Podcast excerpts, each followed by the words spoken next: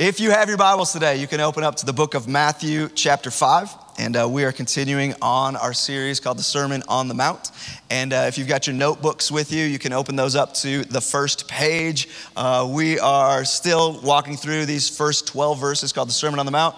Uh, if you don't have a booklet, I didn't bring one up here with me today, uh, but these are a tool that are not just for you to take notes on Sunday mornings, they're a tool for you to, throughout the week, uh, just read a section of it and, and prayerfully ask God, what are you speaking to me? our goal is that we would develop a pattern of reading the Bible on our own, of hearing God speak through His Word, not just through a preacher, but as we open it up.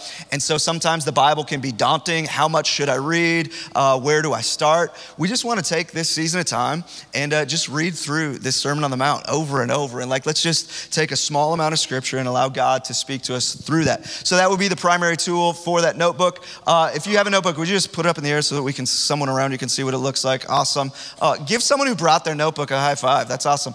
Uh, we've got some out here on this table. I believe there's more on the way out. If you don't have one yet, you can get that uh, on your way out today.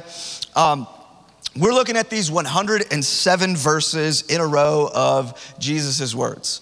Uh, this is a, a sermon where uh, Jesus, the context for it is there's been lots of people gathering around him, traveling from towns and across rivers and over mountain passes because he's performing miracles. They're bringing their sick, they're bringing their demon possessed, they're trying to bring anyone who needs a miracle to Jesus. And so every day, crowds of people are gathering and he performs these miracles. It says on this day that he wakes up, he sees the crowds, and instead of healing people on this day, he climbs up a mountainside and begins to teach this really challenging 107 seven verses uh, of a sermon. And this sermon hits all types of different topics, and uh, we're going to be walking through it over the next several months, uh, where he's going to approach all types of challenging uh, topics and how followers of Jesus respond and behave in certain ways. And what we see in, in the Sermon on the Mount is essentially Jesus' manifesto. This is him laying out, like, this is our group identity. This is, if you choose to follow me, this is the way that we function. This is the way that we behave. It's different than what your flesh desires, it's different than what culture does. Uh, but this is what it means to be his followers. It's our desire here at Anchor Church to not just know stuff about Scripture and to have this, this concept of Jesus being our Savior, but we want to be people that actually have a group identity, that we follow Jesus according to his teachings, his ways ways, His principles, to not default to our flesh, not default to culture. But what does Jesus say is the way that we are to conduct our lives as followers of Him? And so we're slowly going to go through this and say, we're going to orient our lives around what Jesus taught, around what He said His followers look like. So we're going to look at Matthew chapter 5. Again, if you are willing and able, would you stand with me? Uh, we're going to read these first 12 verses together. I'll read it out loud. You can just follow along with your eyes, uh, either in your Bible Bible, in your notebook, on your phone, or along on the screen behind me. But we're going to read the first 12 verses, and then uh, we're just going to zero in on uh, a little bit of it here today.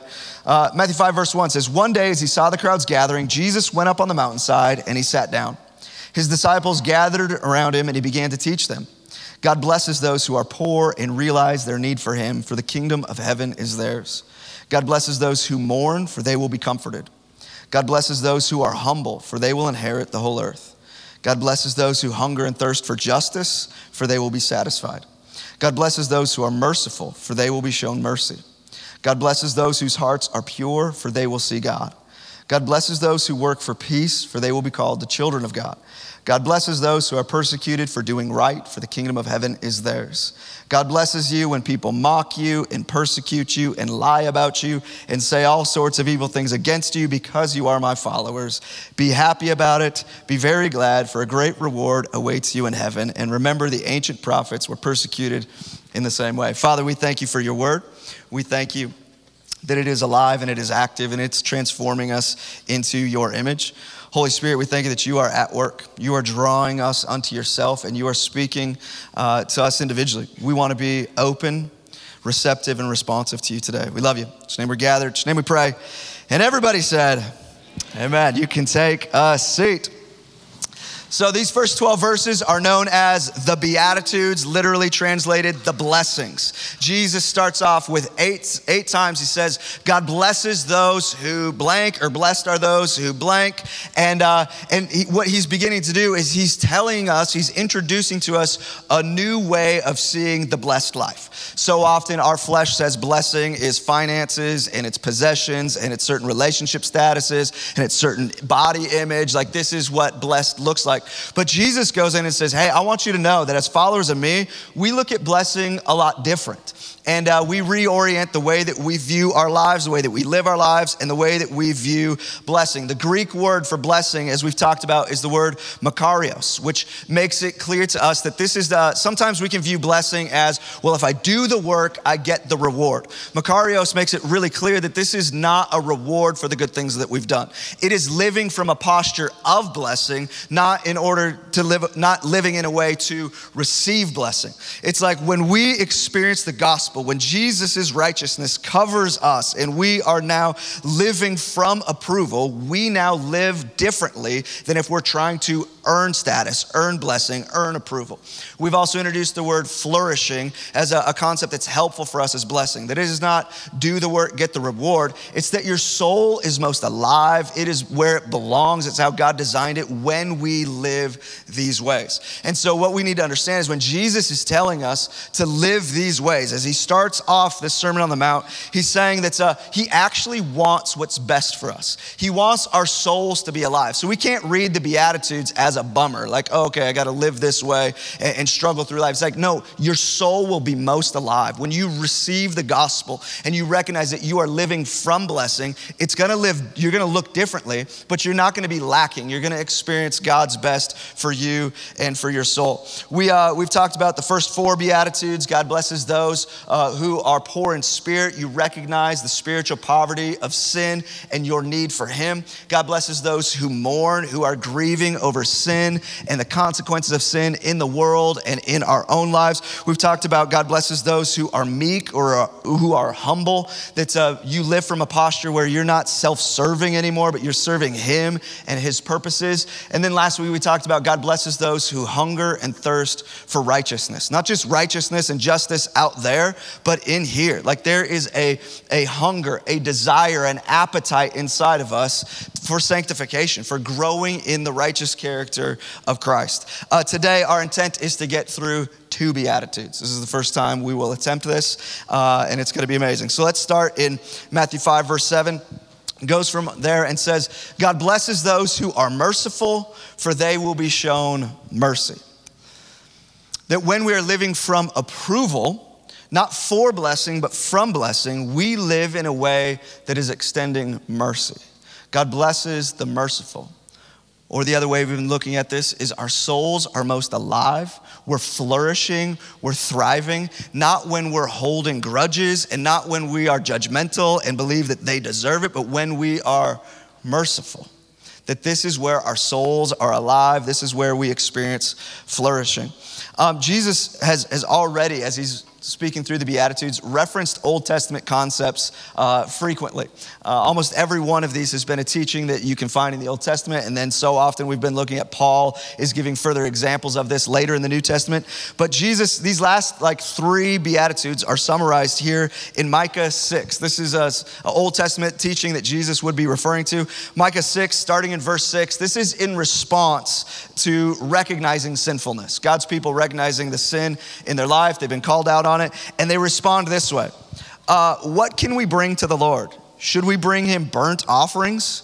Should we bow down before God Most High with offerings of yearling calves? Should we offer him thousands of rams or 10,000 rivers of olive oil? Should we sacrifice our firstborn children to pay for our sins? They're like recognizing the, the depth of their sin. They're recognizing their spiritual bankruptcy. Uh, they recognize that they need, they need a Savior, they need help. So their response is, okay, what do we do about this? And it starts smaller, like should we just sacrifice some of our crops? And then it's progressing to bigger and more extensive and more expensive rivers of olive oil. Should we sacrifice our firstborn children? Like, what do we do? Thank God the next word is no, not yes. Uh, it says here, this is what you ought to do. No, no, no, no. O people, the Lord has told you what is good. This is the response to the posture of recognizing our sin and our need for God's grace. This is what God requires of you to do what is right, to love mercy, and to walk humbly with our God. These are the last three Beatitudes we've talked about meekness, humility, walk humbly with God. We've talked about hungering and thirsting for righteousness, to live right, and now to love mercy that this is a concept like what God is after and what blessing looks like. Understanding the gospel that God has provided for us does not lead us to, okay, what do I have to do now? How do I serve? What do I sacrifice? How much do I need to give? What do I, like, they're saying, what do we have to give for this? He says, no, no, no, it's, it's the other way around. When you recognize the gospel that has been brought to you, the way that we live now is seeking righteousness and it is loving mercy and it's walking humbly with God.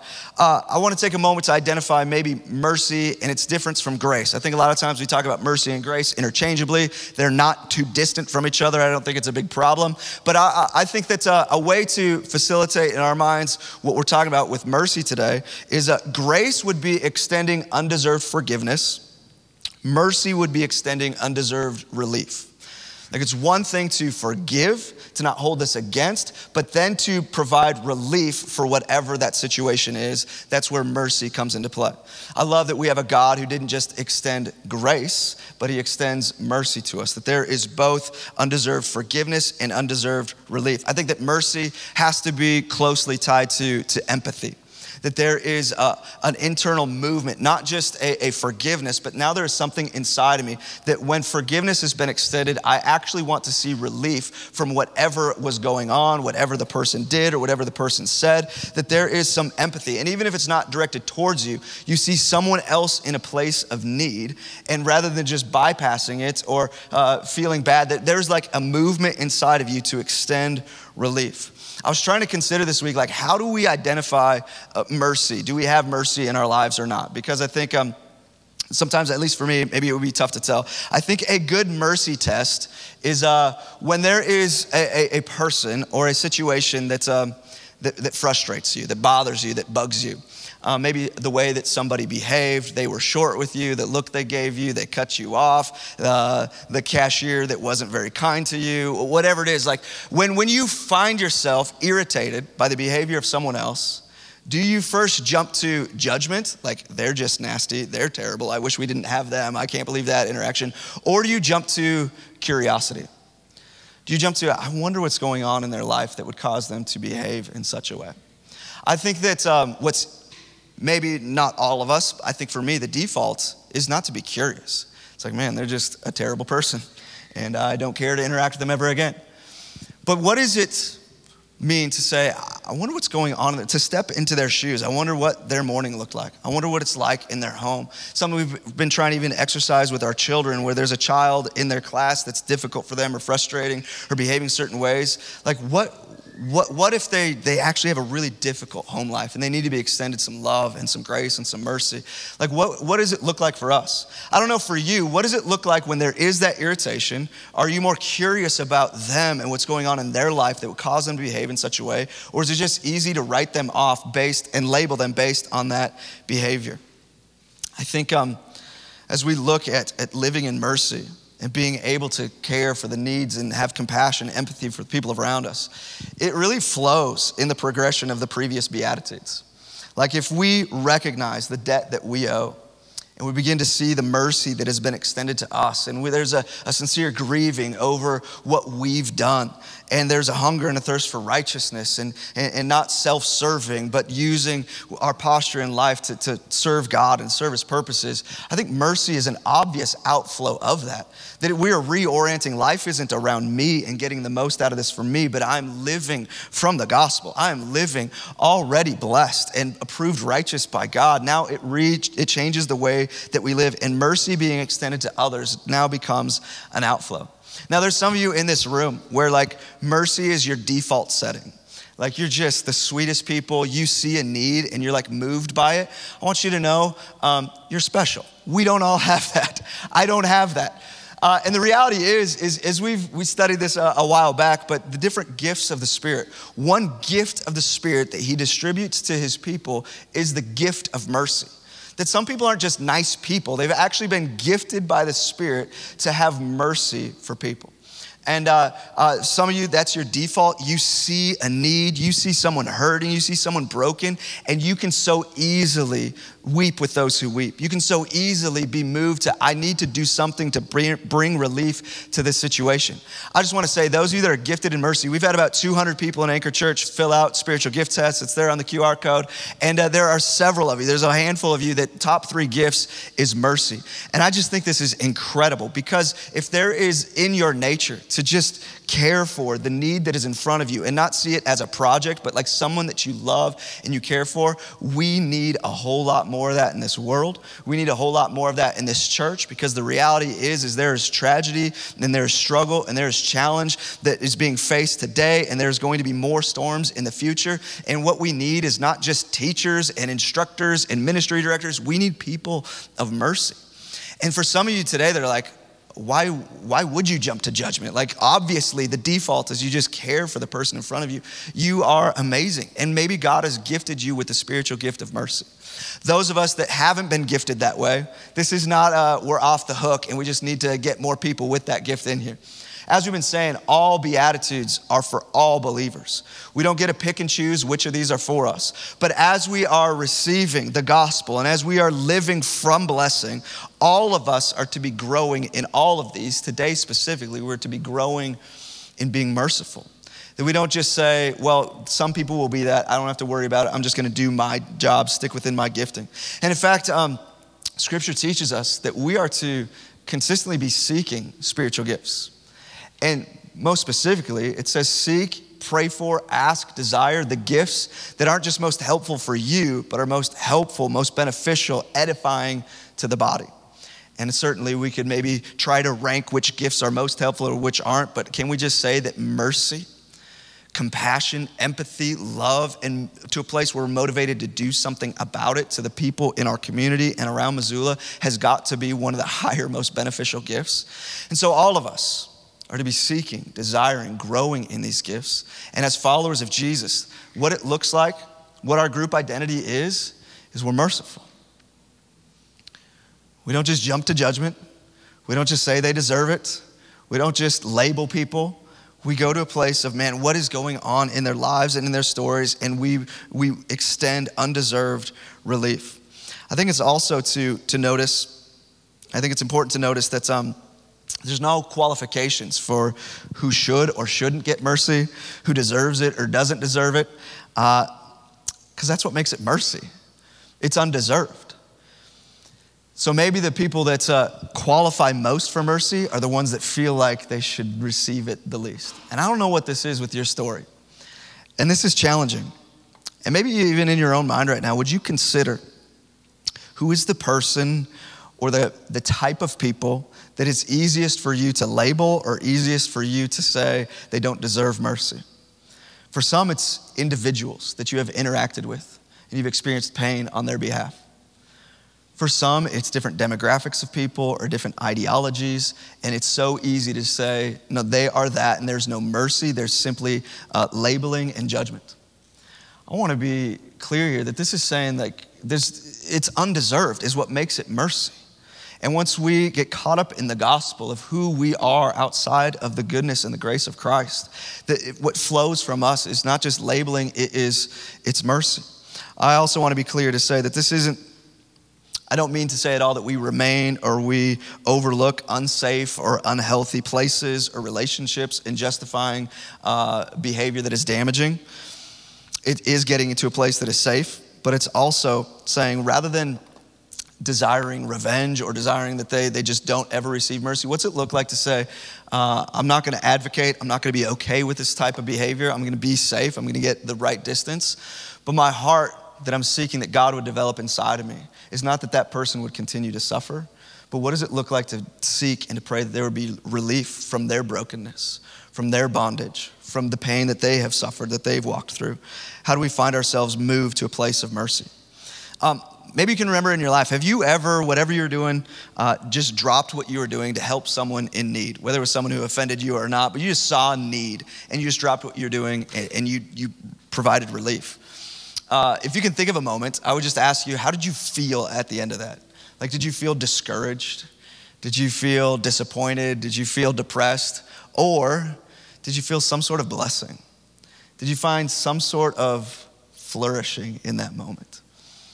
Because the reality is, is that God designed our souls to flourish in mercy.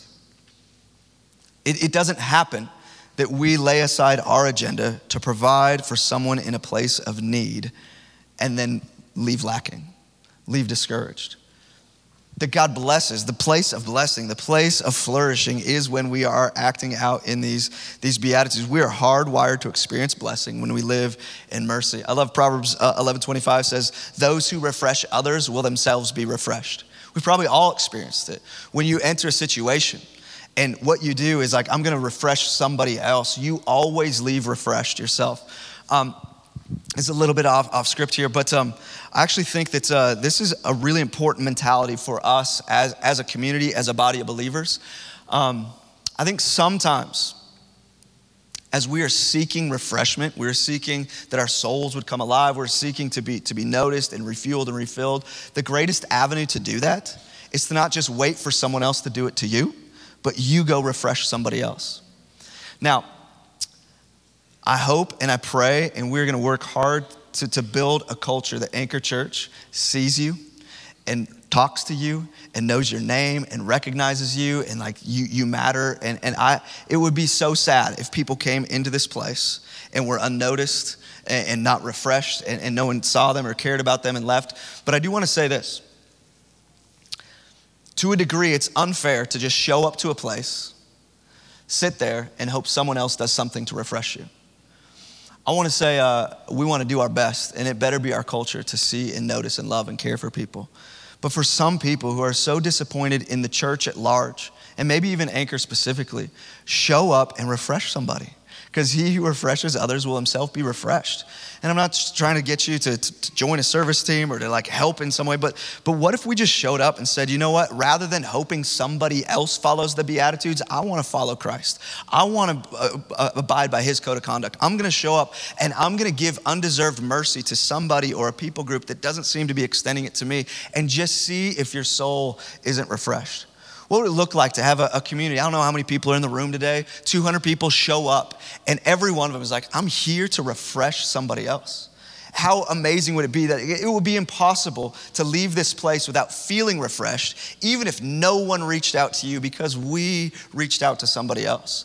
I think that we need to stop putting on somebody else and the song selection and the sermon topic and, and the vibe in the room and if someone invited me to sit with them or not as being the basis of how we get refreshed. And we just be a people that say, you know what, I'm showing up to build up. I'm gonna, I'm gonna worship my God and I'm gonna minister to somebody else. And it would be impossible. It could be the worst sermon, the worst music, uh, the most uncomfortable chairs, uh, if there's ones more uncomfortable than these ones, and you leave here so pumped, so refreshed because he who refreshes others, he who is merciful to someone else, he himself is refreshed.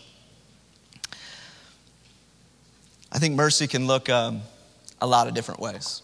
Certainly, there are practical, tangible needs that people have in our community that we can meet. Sometimes mercy is, is helping someone physically, it's helping them financially, it's helping them with, with food, uh, it's helping them with shelter. There, there's all types of ways. Maybe someone's going through a tragedy, maybe somebody is, is just had a, had a child and there's life transitions, and we can provide and we can help and we can give. There are uh, so many ways to express mercy. Sometimes it is simply forgiveness and then making amends in that relationship. It can look a lot of different ways. Um, and I thought about like listing all these ways that we could live out mercy, but I just think um, really it boils down to this. I believe that the most important or the most clear, the most expressive way to show mercy is evangelism. Theological word for telling people about the hope of Jesus. I, uh, I don't want to overlook the value of meeting someone's physical need. But even the whole Sermon on the Mount is Jesus saying, like, hey, this isn't just about healed bodies and full stomachs. It's about your soul. It's about your eternity. And I just feel like what God has been stirring in me for this moment this week is we should absolutely look for ways to help people in need. And there are some amazing organizations that our church supports monthly, and, and we should all be individuals that are looking to aid people that, from our perspective, we see their need. But the ultimate goal is not how many people can be fed and how many financial needs can be cared for, but what is the status of somebody's soul? And I feel like if we're not moved by someone's eternal status more than their temporary physical status, I don't know that we have the mercy of Christ. What good is it if we gain the whole world and forfeit our souls? What good is it if we give what is necessary physically and never get to a place of sharing the gospel of Jesus? Now, I will also say some of the greatest ways to get to a receptivity of hearing the gospel is by meeting physical needs. I think that sometimes the greatest way to be able to show some of the love of Jesus is buying the meal, is providing the finance. So I'm not saying we bypass all of this. But I think it would be difficult to say that we have the mercy of Christ inside of us if there's no urgency to tell people about the grace of Jesus. And if we actually believe in the eternity of heaven and the eternity of hell, and there's not a motivation in us to pray over our city, to share the gospel with our city, I think we are so far from the heart of Christ, wanting us to have mercy over our city. I think he absolutely would want us to meet physical needs, but the ultimate expression of mercy is I don't want souls to go to hell. That we would live in a way of saying our, our, our neighbors, our coworkers, our classmates, the ultimate expression of mercy is do you know the hope that is available in Jesus? Are we pointing them to the only person, the only source that can, be, can, can fix their sin problem and grant them new life? I uh, was up at uh, Summer Adventure Week, uh, the essentially vacation Bible school that we sent a bunch of our kids and some of our leaders up, hosted at Missoula Alliance Church, and it was amazing.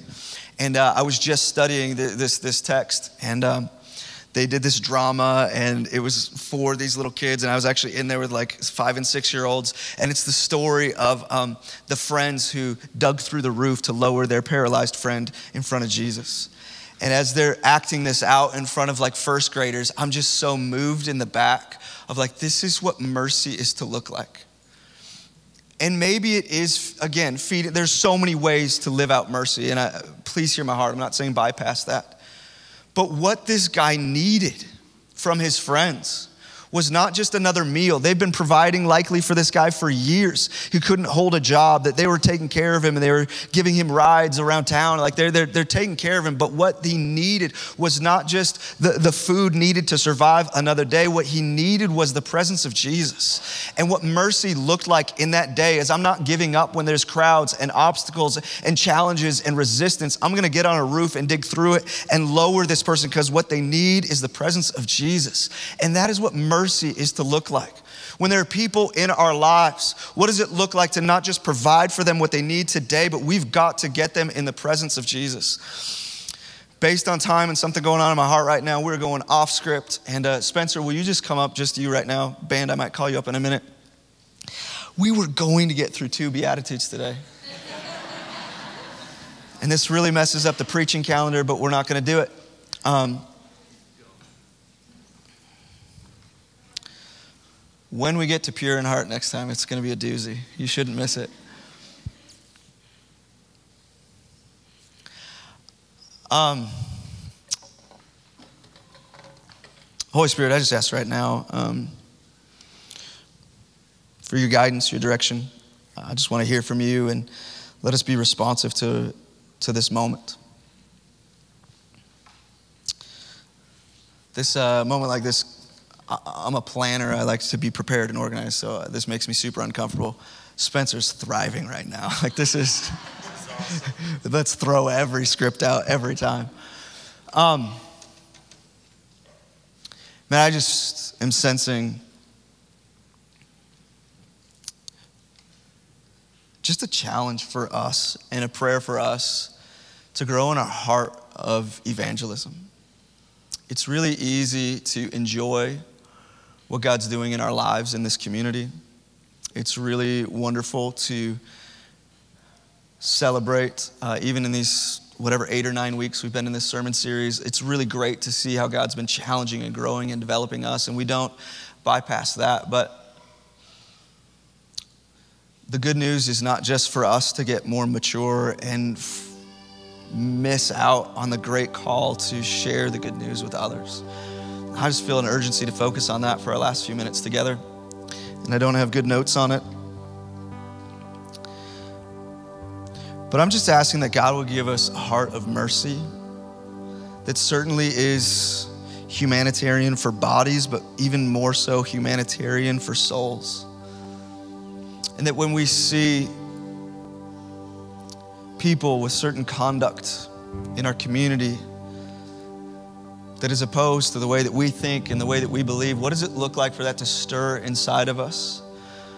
A heart of mercy like, God, people don't know you. And they're looking all sorts of places for belonging. They're looking all sorts of places for hope and identity. What if it stirred inside of us less judgment and more mercy? Like, what does it look like to not just be angry and opposed and the other side of the aisle, what does it look like to approach them with curiosity and with kindness and say, what your soul is actually looking for is a hope that none of this can provide for you? and in such a way that we are relational and we're caring and we're loving. I want to ask you this question um, in your prayer life. I don't know if it's percentage or often, but how much are we praying for the lost? It's easy to say that we have a heart for Missoula, or we have a heart for people that don't know Him.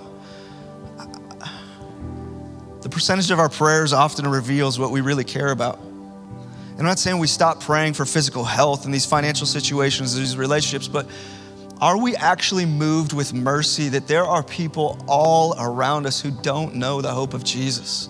And is it even crossing our prayer lists? I, uh,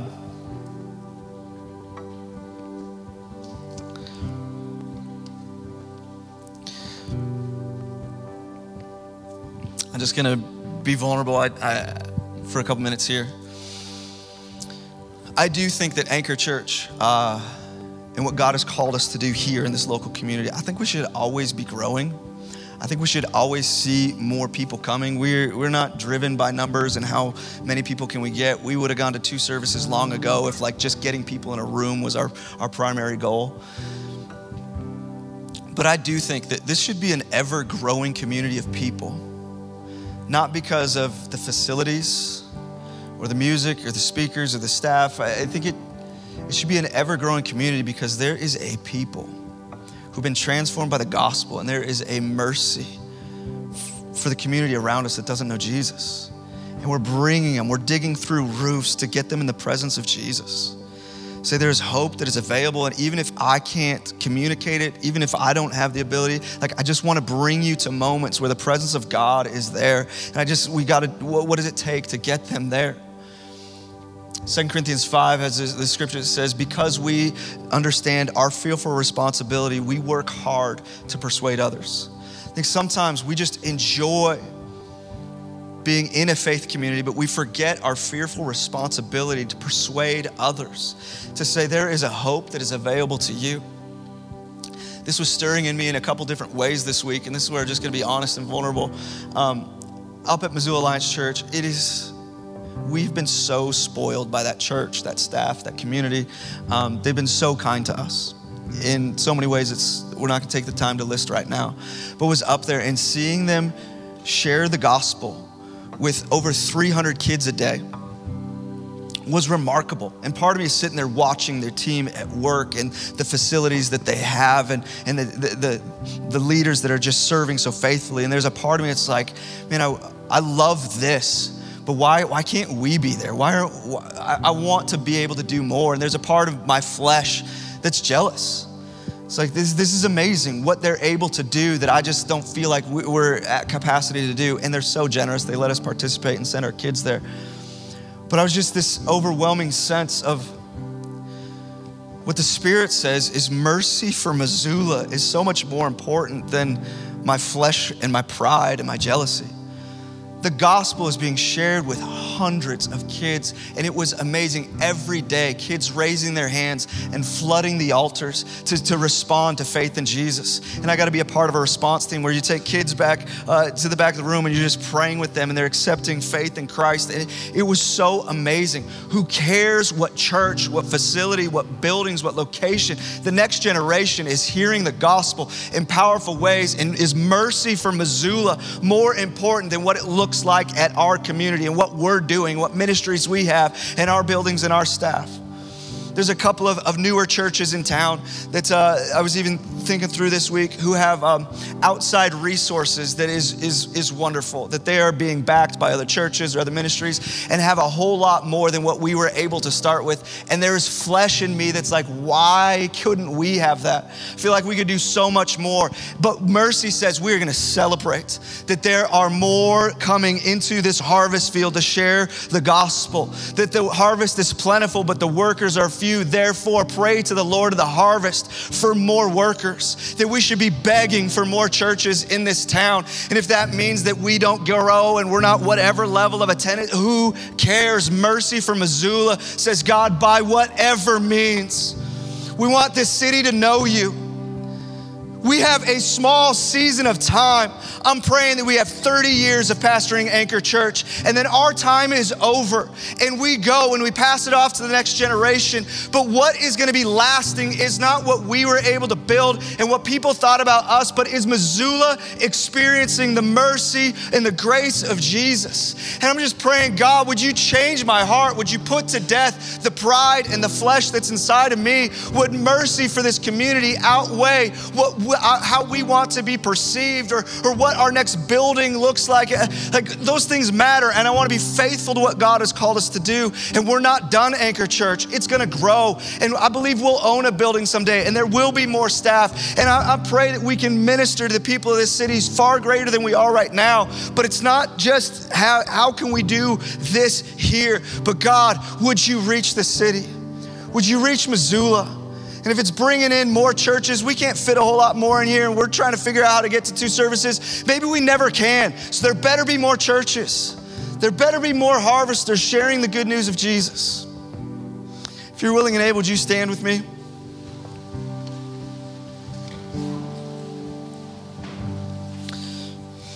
I got to share the gospel. Uh, there's someone that shares the gospel each week at summer or each day at Summer Adventure Week. I got Friday, and uh, it was a story of the prodigal son, and uh, it was it was so cool to get up after the drama and to share the gospel. And at the end of it, we just talked about a bunch of kids raised their hand, went to, to go pray with some leaders, and then all the kids that were left, we just talked about as the, the older brother who sometimes has a hard time celebrating other people finding faith in, in Jesus, coming back to the love of the Father, and just challenged everyone in the room. We're gonna do, uh, right now is gonna be an altar call that's designed for six year olds. So uh, we're gonna do this. It's gonna be great. I just asked him, can you think of one person? One person in your life that has not experienced the lavish love of the Father. And can we pray for them? And we can, can we ask God for opportunities to tell them about the love, lavish love of the Father? In a room full of hundreds of children are, are holding up their hands because they have one friend that they're going to pray, experience the lavish love of the Father. And I'd like to think that us at our age at Anchor Church, we could do the same. I'm going to ask you is there some person in your life that the greatest expression of mercy towards them is that they get at the feet of Jesus? They experience the hope and the grace of Jesus. We're just going to pray over them right now. Band, I'm really sorry. We're not going to do another song. If you got one person in your mind, would you just, by raise of hand, this isn't you just like saying, I've got something with God. We're lifting these people up to you. There's one person in your life that you know the greatest act of mercy is not just a physical need, but their souls being secure in the hands of the Father, them experiencing the lavish love of God. Father, we just come before you right now. And we just ask, would you just break our hearts to have a greater level of mercy for your, your, your, men and women, children that you have designed and you have created that have not experienced your love? God, would we, would we be quick to repent today? Of how easy it is for us to isolate, how easy it is for us to judge or to label. But God, would you break our hearts and, and give us a mercy and an empathy and a compassion to say what is going on in their lives, what is preventing them, what are the crowds that are preventing them from experiencing the presence of Jesus, and what can we do about it? Maybe it's undeserved relief, undeserved forgiveness, but God, we are so grateful for the gospel on our lives that we are now living in a different way than culture. We're living a different way than the flesh, that we are, we are reorienting around your gospel transforming us, and we don't have to hold grudges, we don't have to judge, that we can offer your mercy. God, we right now, we, put, we lift up these individuals some of them sons and daughters, moms and dads, aunts and uncles, cousins. Some are neighbors. Some of them are coworkers. Some of them are classmates. Some of them are teammates. But God, you know every single person that right now is on our hearts. And we just ask, Lord, that they would experience your lavish love. God, that they would experience your gospel. Whatever barriers have been preventing that, whatever past hurt with religion, past hurt with church, whatever their circumstances are, God, we just ask for miracles. We ask for bondages to be broken, barriers to be, to be set aside, and they experience your love and your mercy and your grace. God, we ask, what can we do about this? God, would you provide opportunities and would we have the courage to take advantage of the opportunities to share the hope that we have found in you with them? God, would we be those that are quick to invite? I absolutely believe that Anchor Church should grow, and even over Montana summer months, there should be more because we have a heart of mercy, of bringing people to your feet, experiencing your grace. God, right now, I want to pray for the other churches in Missoula. And God, we are so grateful that you are planting more churches in the city, that you are calling people from other cities and other states to come to this harvest field. God, we just pray your grace grace over them. We pray for finances and we pray for buildings and we pray for staff and we pray for leaders and we pray for, for, for miracles to happen, for more churches to be planted in Missoula. God, we just ask uh, for for these leaders and these pastors that you would gift them in unique ways where they're going to reach people that haven't been reached yet, that are going to be able to show your love and your mercy and your grace in a language and, in a way that is going to be so receptive to others. God, we just ask that Missoula encounters your grace. God, we pray that as this summer we're, we're, we're, we're going around town and we're praying, whether it's on hills or on rivers or in shopping centers or in our own homes, in our neighborhoods, God, we just ask you to break our heart for, the, for Missoula. God, that there would be a mercy that is birthed inside of us that we haven't experienced in a long time. Holy Spirit, we thank you that you give gifts and we are to ask and to seek for more. So, Lord, we ask for the gift of mercy to be poured out on us. Holy Spirit, would you fill us? Would you baptize us? Would you give your gifts? God, that there would be a, an empathy as we walk through life this week that we never experienced before, a compassion for our community that we've never experienced before. Father, we love you. Missoula is yours. You are the shepherd, you are the king, and we are here for the season of time you've allotted us to follow you, to follow your directions, to minister the way that you have designed and you have called us. And we're so excited to see what you do in this next span of years as the gospel is shared in this community. We love you. It's your name we're gathered, it's in your name we pray. Amen, amen, amen.